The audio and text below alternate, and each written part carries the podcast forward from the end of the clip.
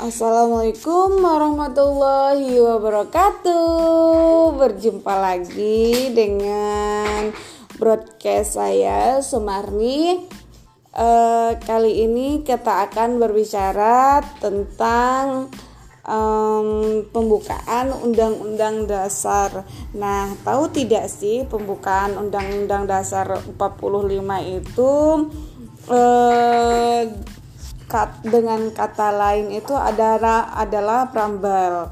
Nah, prambel itu berisikan ada beberapa alenia, ada satu, dua, tiga, dan empat alenia. Nah, dalam alenia pertama itu menyatakan bahwa sesungguhnya kemerdekaan itu ialah hak segala bangsa dan oleh sebab itu maka penjajahan di atas dunia harus dihapuskan.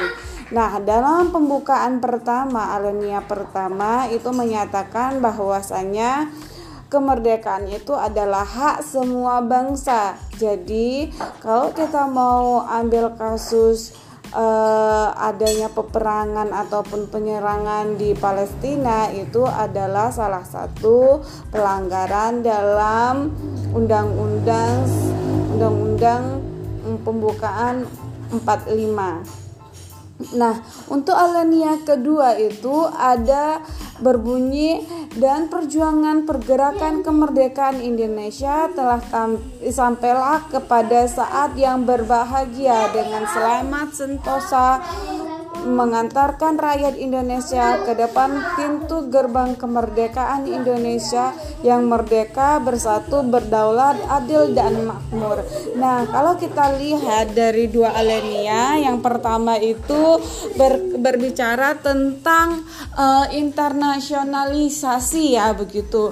Nah, jadi negara Indonesia memiliki perang da, peran dalam uh, kemerdekaan di semua negara.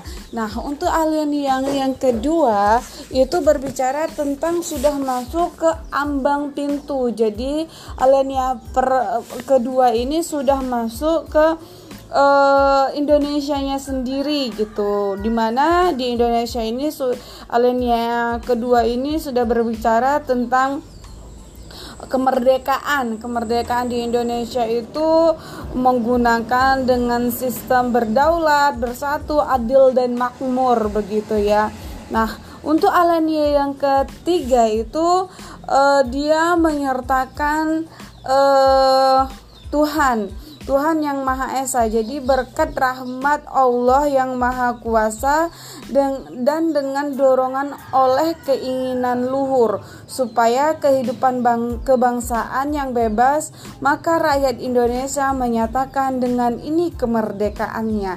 Jadi kalau untuk alenia yang ketiga itu sudah berbicara tentang pengakuan pengakuan bahwasanya kemerdekaan yang terjadi di Indonesia itu semata-mata karena rahmat Allah Subhanahu wa taala ataupun rahmat Tuhan yang Maha Esa, Allah yang Maha Kuasa Nah, dan keinginan luhur. Jadi ada dua faktor yang menyebabkan kemerdekaan Indonesia pada alenia yang ketiga ini. Pertama karena rahmat Tuhan yang Maha Esa, yang kedua itu adalah keinginan luhur.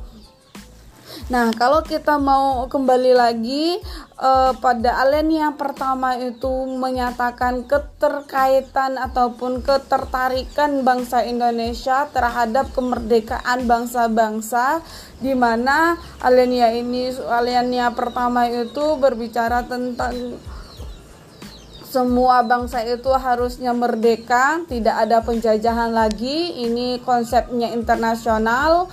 Kemudian sudah masuk ke ranah e, lain kedua itu sudah masuk kepada bahwasanya negara Indonesia itu sudah masuk pada era uh, kemerdekaan di mana kemerdekaannya itu sudah sampai di depan pintu. Kemerdekaan kemerdekaan yang bersatu adil makmur dan berdaulat.